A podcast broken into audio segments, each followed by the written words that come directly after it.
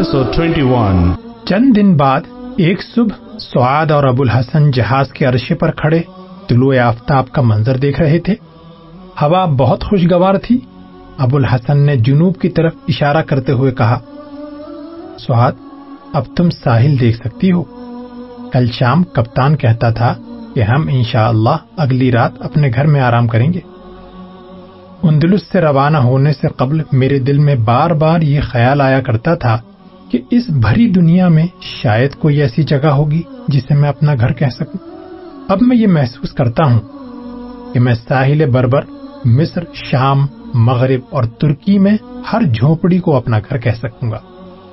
سواد، میں نے اپنے عالم و مصائب سے یہ سبق سیکھا ہے کہ وطن صرف میدانوں، پہاڑوں، دریاؤں اور صحراؤں کا مجموعہ ہی نہیں، بلکہ یہ ایک انسان کے اس مسکن کا نام ہے جہاں آزادی کی ہوائیں چلتی ہیں، جہاں عدل و انصاف کے چشمے ابلتے ہیں، اور جہاں انسانیت ظالموں اور مظلوموں کے گروہوں میں تقسیم نہیں ہوتی۔ سعاد ہماری ترکی بھائی دنیا کے مشرق و مغرب کے کئی ممالک میں اپنے جھنڈے گاڑ چکے ہیں۔ ان کے گھوڑوں کی ٹاپ دجلہ و فراد سے جنوب کی وادیوں تک سنائی دیتی ہے۔ اور میں یہ محسوس کرتا ہوں کہ ان کی فتوحات کے ساتھ عدل و انصاف اور انسانیت کے مسکن کی وسعتوں میں اضافہ ہو رہا ہے۔ اور ہم جس ملک میں بھی ڈیرا ڈال دیں گے، وہی ہمارا وطن ہوگا۔ اور اس وقت تک ہمارا وطن رہے گا جب تک ہم اپنے دین کا پرچم بلند رکھ سکیں گے اور اس پرچم کے سائے تلے کسی طاقتور کو یہ جرت نہیں ہوگی کہ وہ کسی کمزور کا حق چھین سکے۔ سواد، اندلس میں ہماری تباہی کی کئی وجوہات بیان کی جائیں گی۔ لیکن میرے نزدیک ہماری آخری شکست اور غلامی کی وجہ یہ ہے کہ اندلس میں ظالم بادشاہ اور تخت و تاج کے بے حیا دعوے دار پیدا ہوتے رہے اور ہم ان کی بد دیانتی اور ان کا ظلم و وحشت برداشت کرتے رہے۔ پھر باہر سے زیادہ ظالم اور زیادہ ایار لوگ آئے اور انہوں نے ہمارا گلا دبوج لیا۔ لیکن ہم اندلس کو بہت دور چھوڑا ہے۔ ہمیں اب صرف اپنے حال اور مستقبل کے متعلق باتیں کرنی چاہیے۔ ہمیں یہ بھول جانا چاہیے کہ ہم کبھی اندلس میں رہتے تھے۔ سعاد نے آنکھوں میں آنسو بھرتے ہوئے کہا ابو الحسن اندلس صرف ہمارا وطن ہی نہیں تھا، یہ ہماری تاریخ بھی ہے اور اسے بھول جانا ہمارے بس کی بات نہیں ہوگی۔ ابو الحسن نے گفتگو کا موضوع بدلنے کی کوشش کرتے ہوئے کہا، تمہیں معلوم ہے کہ نائب امیر البحر کے گھر ہمارا انتظار ہو رہا ہے۔ ان کی بیوی اور بیٹی تمہیں دیکھ کر کتنی خوش ہوں گی؟ سعاد نے کہا، انہیں یہ معلوم بھی نہیں ہوگا کہ میں کون ہوں۔ ابو الحسن نے کہا، لیکن انہیں یہ تو معلوم ہوگا کہ تم ابو الحسن کی بیوی ہو، اور اگر یہ معلوم نہ ہو، تو بھی وہ تمہیں اپنے گھر میں اجنبیت کا احساس نہیں ہونے دیں گے۔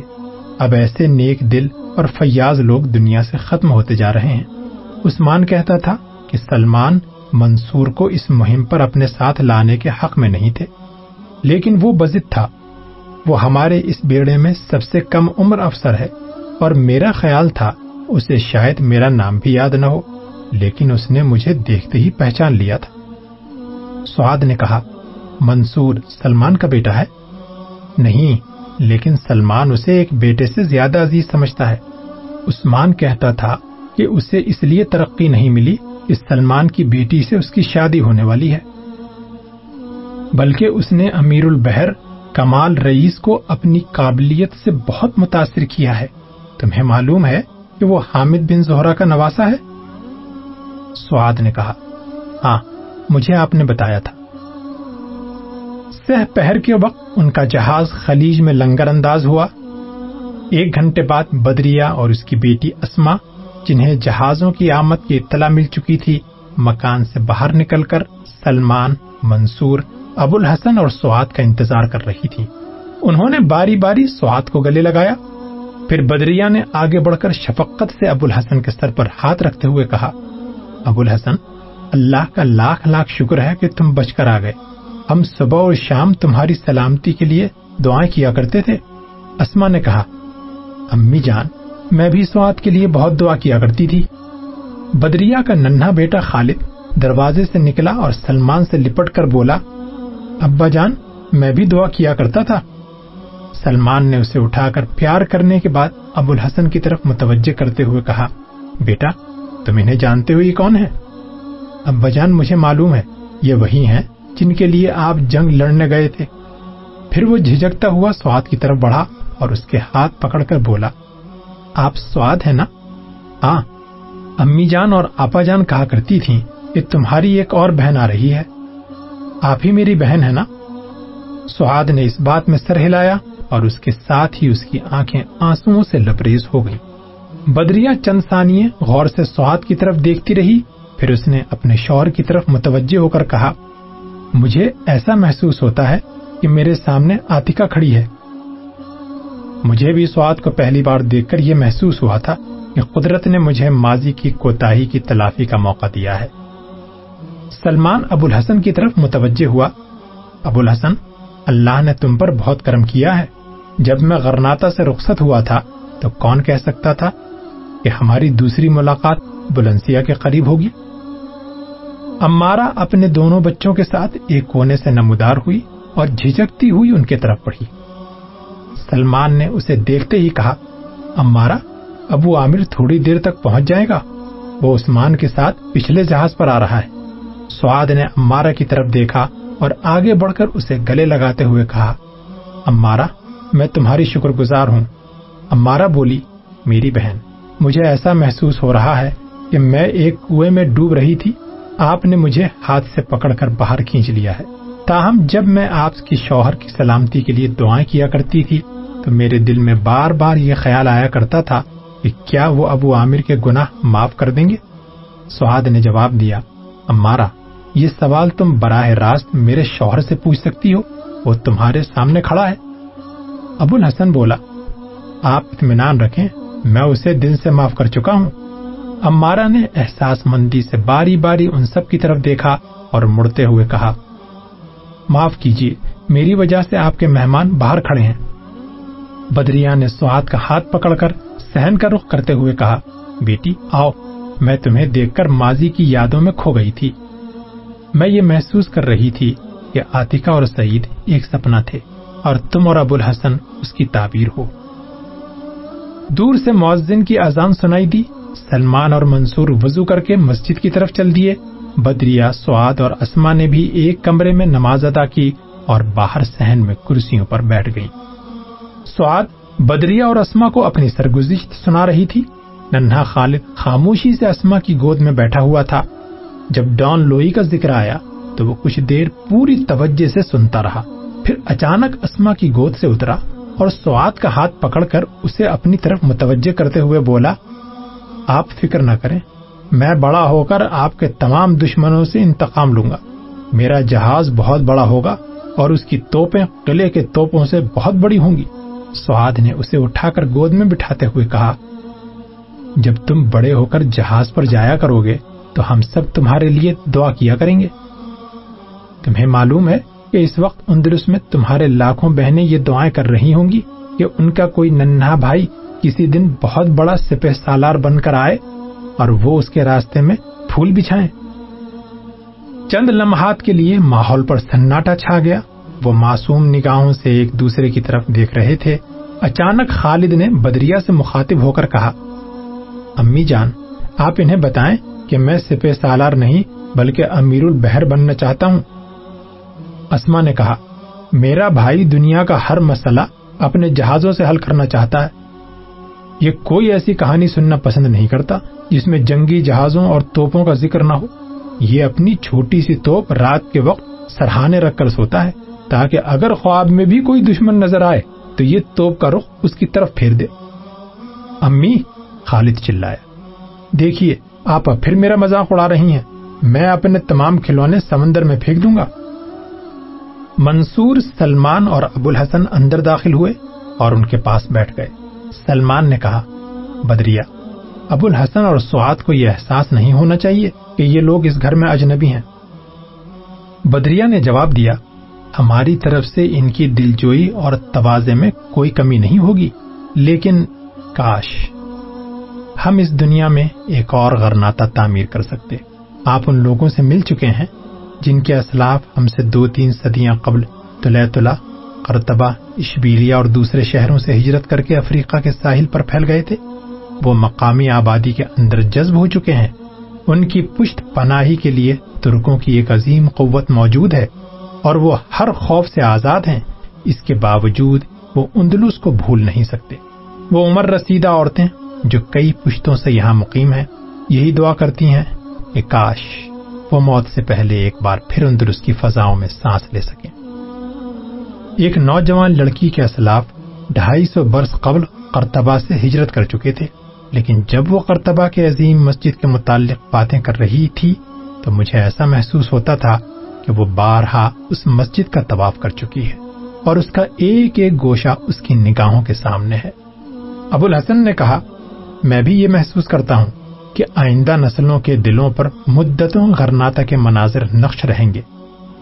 اور صدیوں کے بعد جب اسلامی سلطنتوں کے سیاح اندلس جایا کریں گے، تو ماضی کے ان گنت شہیدوں کی ارواح ان کا استقبال کیا کریں گے اور وہ ایسا محسوس کیا کریں گے جیسے طارق اور عبد الرحمان کے اندلس کی فضائیں ان کے بدن سے لپٹی اور ان کی روح میں پیوست ہوتی جا رہی ہیں۔ وقت اگرچہ ہمارے ماضی کی سطوت کی نشانیوں کو ایک ایک کر کے مٹا دے گا، لیکن اس سرزمین کی دلکشی اور رانائی جسے شہیدان اسلام کے خون سے آبیاری ہوئی ہے، ہمیشہ قائم رہے گی۔ مسلمانوں کی نگاہیں الحمرہ کے ایوان دیکھنے اور ان کے کان مسجد کرتبہ میں آزان سننے کے لیے ہمیشہ بے قرار رہیں گے۔ بدریا کے آنکھوں میں آنسو جھلک رہے تھے۔ سواد نے بڑی مشکل سے اپنی سسکیاں ضبط کرتے ہوئے کہا، ہمیں اندلس کی آٹھ سو سال کی داستان اپنی تاریخ سے خارج نہیں کر سکتی۔ اسے بھول جانا کسی کے بس کی بات نہیں۔ لیکن اس گھر میں قدم رکھنے کے بعد میں یہ محسوس کرتی ہوں کہ اللہ نے ہمیں دوزخ کی آگ سے بچانے کے لیے فرشتے بھیج دیے تھے۔ انسان کی زندگی میں ایک وقت ایسا بھی آتا ہے جب وہ صرف سانس لینے کے لیے زندہ رہنا چاہتا ہے۔ ہم پر یہ وقت گزر چکا ہے۔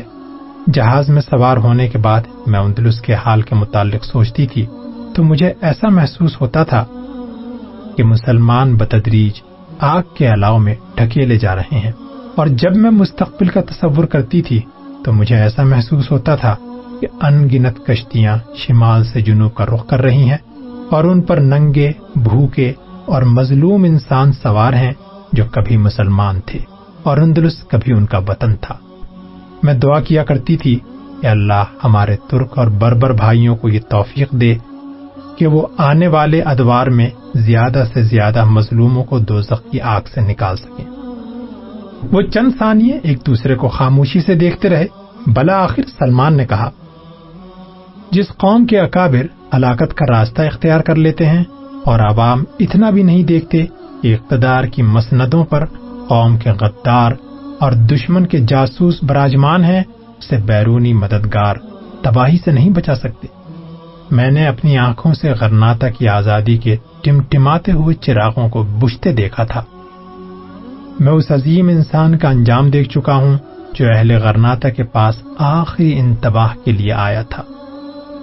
اور اس کے بعد اندلس کے ایک ایک ذرے سے عشق رکھنے کے باوجود میں یہ محسوس کرتا تھا، اہل غرناتا اپنی تباہی کے راستے کی آخری منزل میں داخل ہو چکے ہیں۔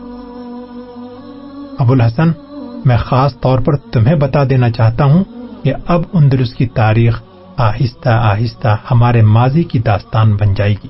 مستقبل میں بہت کم مورخ ایسے ہوں گے جو ظلم کی چکی میں پستے ہوئے مسلمانوں کی چیخ و پکار کو کوئی اہمیت دیں گے اور سمندر کے پار کوئی کلیسا کی آگ میں بھسم ہونے والوں کی چیخیں بھی نہیں سن سکے گا۔ پھر یہ چیخیں آہستہ آہستہ خاموش ہو جائیں گی اور ان کی تاریخ کے آخری دور کے واقعات افسانے بن جائیں گے۔ ہاں یہ سرزمین جہاں ہم نے پناہ لی ہے، ہمارا حال بھی ہے اور مستقبل بھی۔ ترکوں کی عظیم سلطنت جو مشرق و مغرب میں پھیلی ہوئی ہے، ایک ایسا حصار ہے جس کی آئینی دیواریں زمانے کے ہر سیلاب کو روک سکتی ہیں۔ ضرورت اس بات کی ہے کہ جس طرح مسلمانوں کے خلاف یورپ کی عیسائی سلطنتیں متحد و منظم ہو رہی ہیں، اسی طرح ہم بھی ایک ہو جائیں۔ اب اگر کوئی معجزہ اندرس کے مسلمانوں کو مزید تباہی سے بچا سکتا ہے، تو وہ یہی ہو سکتا ہے کہ اندرس کے واقعات نے پورے عالم اسلام کو بیدار کر دیا ہے۔ اب اگر کوئی معجزہ اندلس کے مسلمانوں کو مزید تباہی سے بچا سکتا ہے، تو وہ یہی ہو سکتا ہے کہ اندلس کے واقعات نے پورے عالم اسلام کو بیدار کر دیا ہے۔ سر دست ہمارے اولین ذمہ داری یہ ہے کہ ہم مشرق و مغرب میں کسی محاذ پر ترکوں کا پرچم سرنگو نہ ہونے دیں۔ میں چاہتا ہوں کہ تمہیں اور تمہارے ساتھ آنے والوں کو کسی تاخیر کے بغیر فوج میں شامل کر دیا جائے اور مجھے یقین ہے کہ چند ہفتے تربیت حاصل کرنے کے بعد تمہیں کوئی اہم ذمہ داری سونپ دی جائے گی۔ اور پھر تم اور سواد یہ محسوس کرو گے کہ یہ دنیا بہت وسیع ہے اور ترکوں کی عظیم مملکت میں کئی ممالک ایسے ہیں جہاں تم اور تمہاری آئندہ نسلیں اس خوف کے بغیر سانس لے سکیں گی کہ کلیسا کی آگ ان کی بستیوں اور شہروں سے بہت دور ہے۔ اور صرف یہی نہیں، بلکہ میں یہ سمجھتا ہوں کہ اسپین کے مظلوم مسلمانوں کے حق میں بھی تمہاری آواز بہت مؤثر ثابت ہوگی۔ سلمان نماز مغرب کی آزان تک بولتا رہا اور ابو الحسن اور سہاد یہ محسوس کر رہے تھے کہ مستقبل کے افق سے تاریکی کے بادل چھٹ رہے ہیں۔ اندلس میں سیرا درمیجا اور سیرا رندا کے مجاہدین نے الفجارا کے باشندوں کی نسبت زیادہ عزم اور شجاعت کا ثبوت دیا۔ وہ اچانک کسی گھاٹی پر نصرانی لشکر کے اگلے، پچھلے یا درمیانی حصے پر حملہ کر دیتے اور اسے بھاری نقصان پہنچانے کے بعد چٹانوں کی اوٹ میں غائب ہو جاتے۔ وہ کسی پہاڑی کی چوٹی سے نمودار ہوتے اور نیچے کسی تنگ وادی سے گزرنے والے دشمن پر تیروں اور پتھروں کی بارش شروع کر دیتے۔ فریڈینٹ کو اپنے نقصانات کی اطلاع ملتی تو وہ زیمنیز کو ان ساری مصیبتوں کا ذمہ دار ٹھہراتا، لیکن ملکہ زابیلا کو اس سنگ دل راہب کے ساتھ غائب درجے کی عقیدت تھی۔ وہ ہر معاملے میں اس کی طرفداری کرتی اور فریڈینٹ خون کے گھوٹ پی کر رہ جاتا۔ غیور قبائل کے مجاہدین چند مہینے انتہائی پامردی سے دشمن کا مقابلہ کرتے رہے۔ بلا آخر نصرانی فوج کی بڑھتی ہوئی تعداد اور پے در پے حملوں نے انہیں پسپا ہونے پر مجبور کر دیا۔ وہ چاروں طرف سے سمٹ کر ایک دشوار گزار پہاڑی علاقے میں جمع ہونے لگے اور ایک روز جب النجو کا لشکر غروب آفتاب سے قبل آخری فتح کی امید پر آگے بڑھا تو اسے راستے کی تنگ دروں میں ایک غیر متوقع مزاحمت کا سامنا کرنا پڑا۔ پھر جو جو پہاڑوں کے سائے مشرق کی طرف بھاگ رہے تھے اور تنگ وادیوں میں شام کی سیاہی پھیل رہی تھی النجو اور اس کے آزمودہ کار سالاروں کی پریشانی اضطراب اور خوف میں تبدیل ہو رہی تھی۔ جب رات ہو گئی تو انہیں چاروں طرف سے اللہ اکبر کے نعرے سنائی دینے لگے۔ اس کے ساتھ ہی تیروں اور پتھروں کی بارش شروع ہوئی اور وہ یہ محسوس کرنے لگے کہ ان کے خلاف پورا پہاڑ حرکت میں آ چکا ہے۔ یہ ایک ایسا علاقہ تھا جس میں رات کے وقت مقامی لوگ بھی بڑے احتیاط سے قدم رکھتے تھے۔ پہاڑ کے دامن کے گھٹا ٹوپ اندھیرے میں کئی مقامات پر جھڑپیں ہوئی اور کئی جھڑپوں میں نسرانی اپنے ہی آدمیوں کے ہاتھوں مارے گئے۔ غرناتا میں فریڈینٹ باغیوں کے ساتھ اپنے آزمودہ کار جرنیل کی فیصلہ کن جنگ کی خبریں سننے کے لیے اس قدر بےتاب تھا کہ اس نے ساری رات آنکھوں میں کاٹ دی۔ قاصد کبوتر کے ذریعے اسے فوج کی اگلی چوکی سے گزشتہ دوپہر کے وقت یہ پیغام ملا تھا کہ دشمن ہر محاذ سے پسپا ہو رہا ہے۔ اور ہم شام سے پہلے آپ کو ایک عظیم فتح کی خوشخبری دے سکیں گے۔ اور غروب آفتاب کے قریب اسے جو آخری پیغام ملا تھا، وہ یہ تھا کہ ہمارا لشکر ایک دشوار گزار علاقے میں پیش قدمی کر رہا ہے۔ اس کے بعد اسے کوئی خبر نہ ملی۔ بلاخر اگلی شام ایک افسر اور چند سوار فریڈینٹ اور ملکہ کی خدمت میں حاضر ہوئے اور انہوں نے اطلاع دی کہ ہم جنگ جیت چکے تھے لیکن رات کی تاریکی میں دشمن نے اچانک ہمیں چاروں طرف سے گھیر لیا۔ سپہ سالار اپنے محافظ دستوں سے کٹ چکا تھا۔ الس صبح ایک کھڈ میں ہمیں اس کی لاش ملی۔ ہمارے ایک تہائی سے زیادہ آدمی مارے جا چکے ہیں۔ زخموں کو غرناتا پہنچانے کا انتظام کیا جا رہا ہے۔ میدان جنگ کے آس پاس دشمن کا کوئی آدمی دکھائی نہیں دیتا۔ اور یہ بھی معلوم نہیں ہوتا کہ وہ کس پہاڑ یا وادی میں جمع ہو رہے ہیں۔ کلیسا اور حکومت کے نزدیک یہ حادثہ اتنا بڑا تھا کہ فریڈینٹ نے بذات خود میدان میں آنے کا فیصلہ کیا۔ لیکن یہ محسوس کرتے ہوئے کہ اس علاقے کی ہر چٹان اور گھاٹی قبائلی مجاہدین کے لیے ایک قلعے کا کام دیتی ہے اور شکست خوردہ لشکر کی حالت سے تازہ دم سپاہیوں کے حوصلے بھی پست ہو رہے ہیں۔ اس نے مسالحت کی گفتگو کو جنگ جاری رکھنے پر ترجیح دی۔ سیرا درمیجا کے اکابر کے ساتھ گفت و شنید کے بعد یہ اعلان ہوا کہ مسلمان فیکس دس دوکٹ ادا کر کے ہجرت کر سکتے ہیں، ورنہ انہیں عیسائی مذہب اختیار کرنا پڑے گا۔ مسلمان ہجرت کی شرط مان لینے پر مجبور ہو گئے اور فریڈینینڈ کو پھر سنبھلنے کا موقع مل گیا۔ ایسے خوش نصیب لوگوں کی تعداد بہت کم تھی جو یہ رقم ادا کر سکتے تھے، چنانچہ ان کی بیشتر آبادی کو جبرن عیسائی بنا لیا گیا۔ اس کے بعد سیرا رندہ کے مسلمانوں کے ساتھ بھی یہی معاملہ ہوا۔ کوہستان کی پہلی بغاوت ختم ہو چکی تھی۔ فریڈینٹ نے نئے عیسائیوں کی دلجوئی کے لیے تیس جولائی پندرہ سو عیسوی کو یہ اعلان کیا کہ وہ اپنے حقوق و فرائض کے معاملات میں ہر لحاظ سے پرانے عیسائیوں کے برابر ہیں، لیکن یکم ستمبر پندرہ سو ایک عیسوی کو حکومت کی طرف سے یہ اعلان ہوا کہ مورسی کو یا نو عیسائی اپنے پاس ہتھیار نہ رکھیں۔ اس حکم کی خلاف ورزی کرنے والوں کو پہلی بار دو ماہ قید کی سزا دی جائے گی اور اس کی جائیداد ضبط کر لی جائے گی۔ دوبارہ جرم کرنے والوں کو موت کی سزا دی جائے گی۔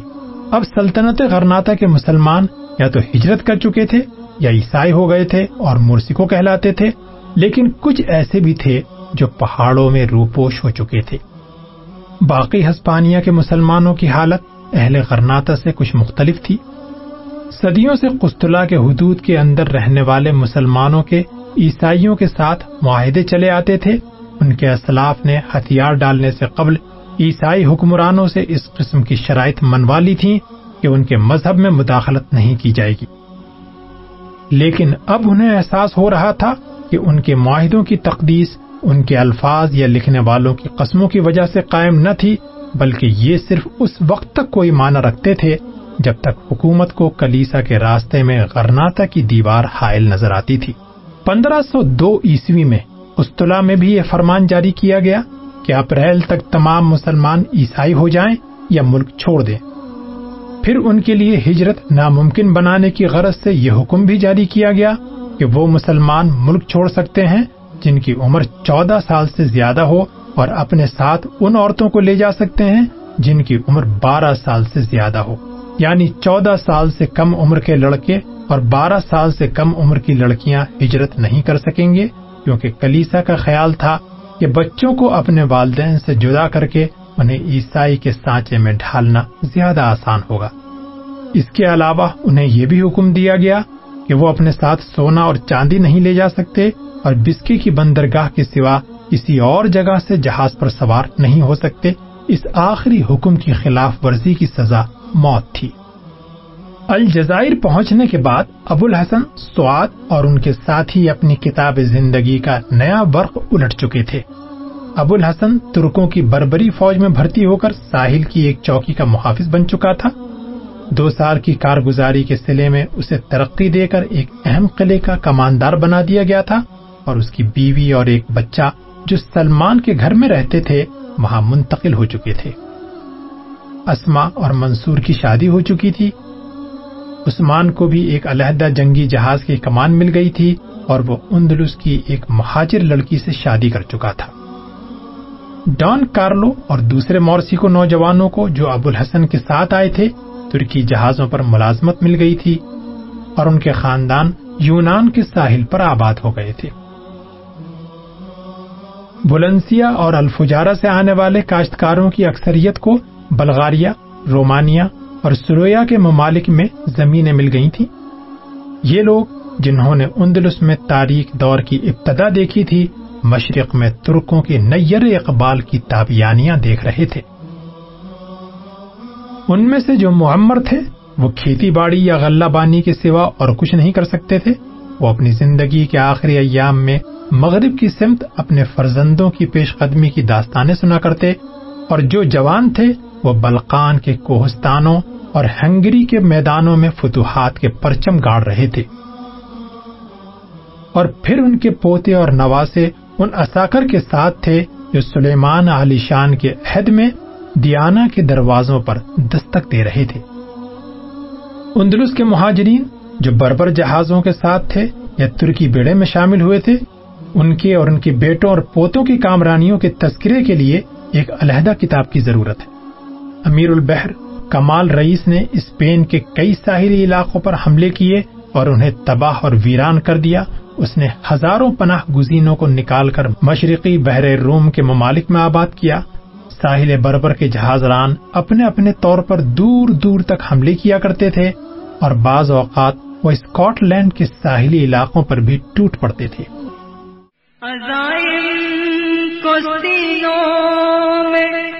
بیدار کر دے۔